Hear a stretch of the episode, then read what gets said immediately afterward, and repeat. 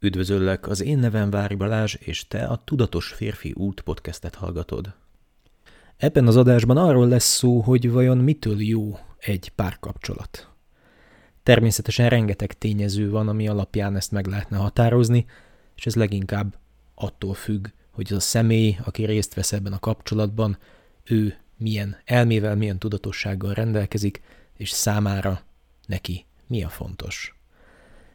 De szeretnék mégis olyan eszközöket és egy, egy olyan tudatosságot adni ehhez a témához, ami alapján te is meg tudod közelíteni akár a saját kapcsolatodat, és ami alapján bizonyos kritériumoknak megfelelően mégiscsak meg tudod mérni, hogy az, amiben benne vagy, az jó-e, vagy nem feltétlenül. Kezdeném talán azzal, hogy mindennek két oldala van, így a kapcsolatok szempontjából is meg fogjuk nézni a dolgokat egy jelenérték vonatkozásában és egy jövőérték vonatkozásában. A jelenérték azt jelenti, hogy jelen pillanatban, ahogy éppen megéled azt a valamit, ugye most éppen a kapcsolatot, az ott számodra okoz-e örömöt, az számodra jó-e. Ha nincs jelenértéke a dolgoknak, az önmagában még nem jelenti azt, hogy az egész kuka, hiszen lehetséges, hogy éppen egy nehezebb szakaszon mentek át, amin, amin át kell ahhoz menni, hogy utána majd legyen egy olyan rész, ahol pedig megérkeztek, vagy ahol, ahol ismét lesz jelenérték. De mindenképpen ez egy fontos tényező, gondolkozz el azon, hogy a te kapcsolatod az rendelkezik-e alapvetően jelenértékkel. Ezen felül nagyon fontos a jövőérték. A jövőérték az azt jelenti, hogy vezete valahová ez a kapcsolat. Van-e benne egy olyan közös út, egy olyan közös cél, amin együtt dolgoztok, és ami alapján tudhatod azt, hogy igen, ebből, ebből valahova oda fogunk jutni, ami egyébként mind a kettőnknek jó. Ha valaminek csak jelen értéke van, és jövő értéke nincs, egyébként ez jellemzőbb inkább a, a fiatalokra, akik inkább abban gondolkodnak, hogy éljenek a mának, csak inkább a, az érzékiség, a, az érzelmek világában vannak elmerülve, de mellőzik a logikai megközelítést, mellőzik a tervezést, mellőzik az időbevetettséget, az elköteleződést, náluk jellemzőbb inkább az, hogy a dolgoknak csak jelenértéke legyen, és talán egy bizonyos szempontból az idősebbekre jellemzőbb az, hogy inkább a jövőértékkel foglalkoznak, inkább arra koncentrálnak, hogy vezessen valahová ez a történet, és sok esetben látható náluk egyfajta megalkuvás, amiben eh, nem annyira foglalkoznak az érzelmekkel, azt mondják, hogy eh, az nem olyan fontos, sokkal fontosabb, hogy, hogy egyébként pedig ő egy jó barát vagy jó partner, lehet vele együtt dolgozni, lehet vele eh, számolni, megbízható, és a többi. Úgyhogy nagyon fontos, hogy te is vizsgáld a saját kapcsolatodat mind a két oldalról, mondhatom azt is, hogy érzelmi, illetve szellemi oldalról, illetve jelen és jövő értékből. Amire viszont most szeretnék kitérni, az, az a jövő érték, és azon belül is egy olyan mérce, amit én rendkívül fontosnak tartok, sőt, mi több mondhatom azt, hogy az én olvasatomban, ha ez nem stimmel, akkor nem is igazándiból érdemes egy, egy igazi párkapcsolatról beszélni, és ha ez stimmel, akkor talán innentől kezdek el komolyabban vizsgálódni egy kapcsolat esetében, hogy, hogy ezzel érdemese foglalkozni, vagy sem. Nézzük is, hogy akkor pontosan mi ez az eszköz, vagy mi ez a mérce. Az én véleményem szerint az élet, amit élünk, az egy, ez egy olyan dolog, amiben nincsen stagnálás nincsen benne semmi, a természetben nincsen semmi, ami stagnálna. Vagy fejlődünk, vagy hanyatlunk. De egy helyben semmi nem áll. És ha ezt el tudjuk fogadni, és ezt meg tudjuk érteni, akkor azt is megérthetjük, hogy ez a kapcsolatunkra is igaz, és hogyha a kapcsolataink nem képesek folyton megújulni és fejlődni, akkor azok folyamatosan hanyatlani fognak.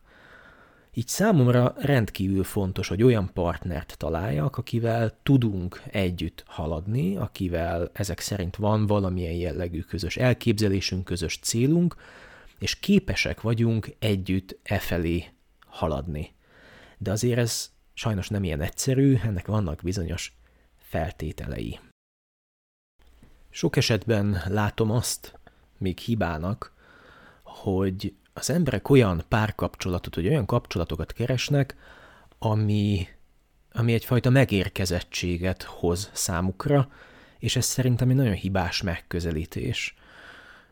Akár csak ha párhuzamba állítom az előző történettel, mi szerint nincsen stagnálás, csak fejlődés vagy hanyatlás, nem kapunk meg szerintem ebben az életben semmit igazándiból készen, hiszen az én olvasatomban az életünk lényege valahol az, hogy folyamatosan fejlődjünk, egyre tudatosabbá váljunk, és ehhez sokkal inkább maguk a, az életfeladataink is eszközök, semmint, semmint jutalmak. Így én a kapcsolatokra is úgy nézek, hogy találok olyat, olyan valakit, akivel úgy tudok együtt fejlődni, hogy ezt egyfajta örömben tudom megtenni. Amikor összejön két ember, akkor, akkor nagyon sokszor egyik vagy másik fél is azt szemléli, hogy az illető, aki bekerült az ő életébe, boldoggá tudja-e őt tenni. Ez szerintem, mint említettem, egy helytelen megközelítés, sokkal inkább érdemes lenne azt nézni, hogy az illető, aki belépett az életedbe, az egy olyan személye, akivel tudok-e együtt fejlődni, akivel érdemes együtt fejlődni. Ha csak az alapján vizsgálok egy kapcsolatot, hogy nyugodt körülmények között, kvázi békeidőben mi egymást boldoggá tudjuk-e tenni, vagy jól tudunk-e együtt működni, ez sokkal inkább akkor a jelen értékre e, szűkül, sokkal inkább egy, egy olyan élvezeti faktort hoz be, ami természetesen fontos, de nem feltétlenül életszerű. Azt tapasztalom, hogy az életben mindig jönnek kihívások, ezek a kihívások szolgálják egyébként a fejlődésünket, ezeknek nélkül ugye nem tudnánk fejlődni, és ezeket a kihívásokat valójában nem kellene kerülni, hiszen, mint említettem, ezek által léphetünk egyre magasabb szintre.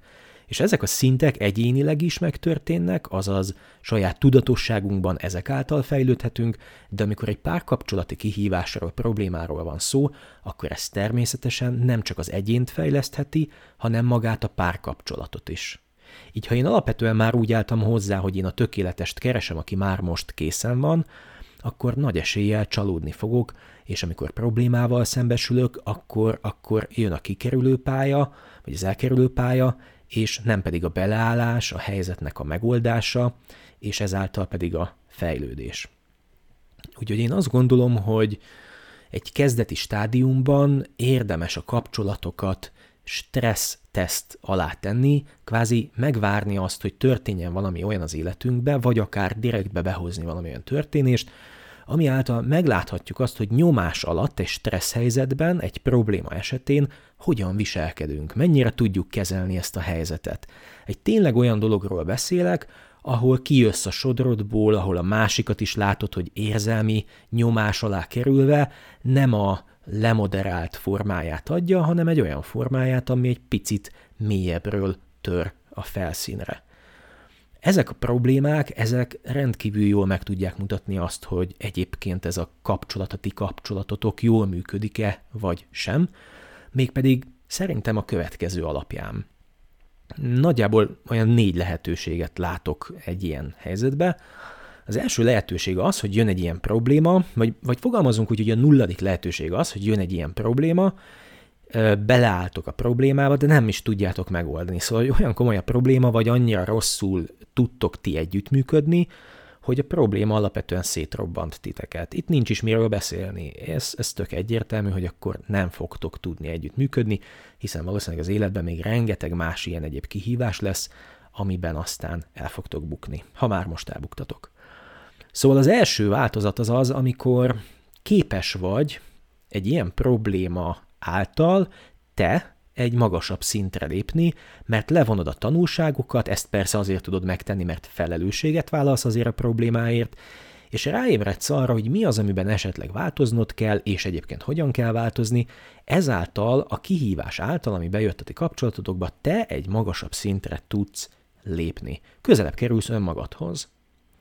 De van olyan, hogy te ezt megteszed, de a problémában a másik nem vállal felelősséget, és ő nem képes ezt meglátni a saját oldaláról, ezért ő úgymond lemarad. Ilyenkor elfejlődtök egymás mellett, és bár te levontad a tanulságot, de nagy valószínűséggel hosszabb távon ez a kapcsolat nem fog működni, már amennyiben ezt a mintát ugye hordozzátok tovább. Természetesen ennek az ellenkező is megtörténhet, miszerint ő képes felismerni a problémát, ő képes a problémában felismerni a lehetőséget, és azt, hogy hogyan tud ő ezáltal fejlődni, de te képtelen vagy erre, nem válasz felelősséget, nem nézel szembe a dolgokkal, hárítod inkább a felelősséget, és így nagy valószínűséggel te nem kapod meg azt a tanúságot, azt a lehetőséget, hogy ezáltal közelebb kerülj önmagadhoz. Na most olyan is van, hogy mind a ketten meglátjátok az adott kihívásban a lehetőséget, és mind a ketten ezáltal a probléma által közelebb tudtok kerülni önmagatokhoz, de olyan szinten megsebzitek a probléma ö, megoldása közben egymást, hogy a végén bár önmagatokhoz közelebb kerültök, de egymáshoz már nem tudtok. Aztán van az a lehetőség, ami az utolsó, hogy a probléma kihívás által képesek vagytok önmagatokhoz is közelebb kerülni, és egymáshoz is. Na én azt gondolom, hogy ez az, ami igazán meg tudja azt mutatni, hogy ti jók vagytok együtt, vagy nem. Találj valaki olyat, akivel képes vagy együtt fejlődni, és akivel az élet kihívásai nem szétcincálnak titeket, hanem még inkább összehoznak, mert ha végig mentek egy ilyen kihíváson, akkor egyre inkább azt fogjátok érezni minden egyes ilyen kihívásnál, hogy ott van melletted a bajtársad, tudod, hogy rá számíthatsz, tudod, hogy, hogy ő mindig ott van melletted, és hogy együtt képesek vagytok mindent megoldani, és minden egyes ilyen csata megvívása után egyre közelebb kerültök egymáshoz. Ha pedig ehhez hasonló témákban vagy önfejlesztésben szeretnél fejlődni, akkor keres fel bátran üljünk le egy kötetlen beszélgetésre, vagy látogasd meg a weboldalamat a www.váribalás.hu-t, és azon találsz mindenféle kurzus, önfejlesztés témában, akár férfi-nő egyensúly kérdésben is.